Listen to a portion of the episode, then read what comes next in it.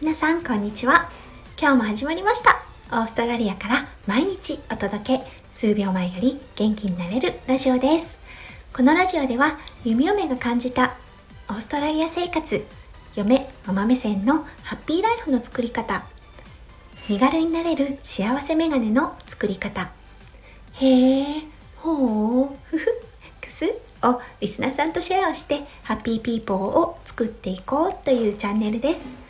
パーソナリティは私、弓嫁です。皆さん、こんにちは。お昼になりましたね。今日はどんなランチを取られましたか？弓嫁は今日も看護のお仕事に来ています。お昼は、えっ、ー、と、あれは、レバニーズフードっていうのかな？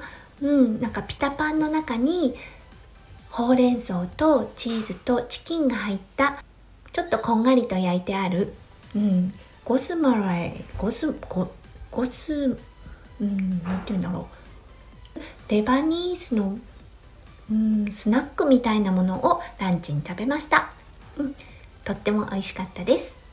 はい。今日はお仕事に来ているのでちょっと先日あった嬉しかったこと皆さんとシェアさせていただきたいです。それでは弓嫁ラジオスタートします。はい。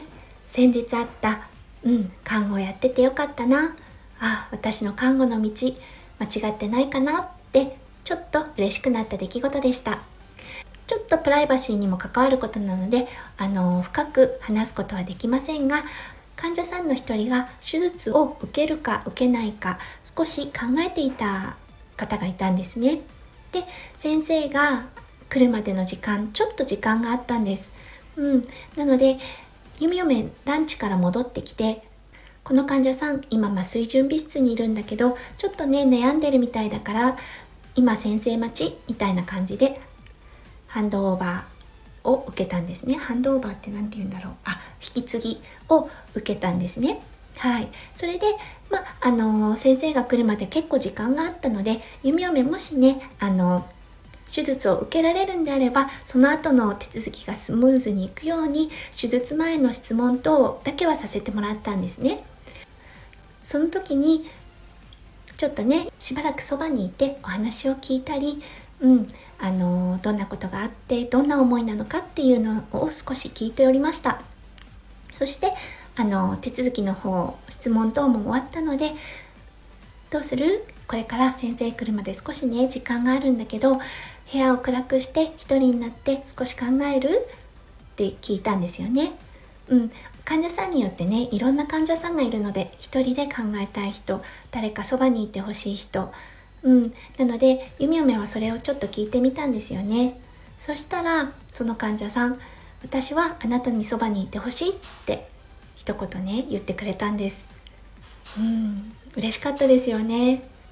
だってね弓嫁英語は話せるけど英語が母国語じゃないですよね。完全な英語を話してるわけではないですよね。絶対アクセントってありますので。うんだけどねそばに行ってほしいなって思ったのは同じ白人の方のね英語がペラペラで喋れる看護師さんではなく英語が第二外国語である弓嫁ね、コミュニケーションはね問題なく取れるとは思うんですけれどもなんかねやっぱりちょっと違うのかなとも思うんですよね。でもねその患者さんは弓嫁選んでくれたのでうんなんかねあそっか私本当に看護をやっててよかったなって思った瞬間でした。うん。やっぱりね手術ってねすごく不安をね覚えることってあると思うんですよ。弓嫁にとっては日常のことでも患者さんにとっては完全非日常の世界ですよね。うん、だからね本当にその非日常であるっていうことを忘れずにね心に留めて患者さんとねやっぱり接していくことって大事だなって思いました。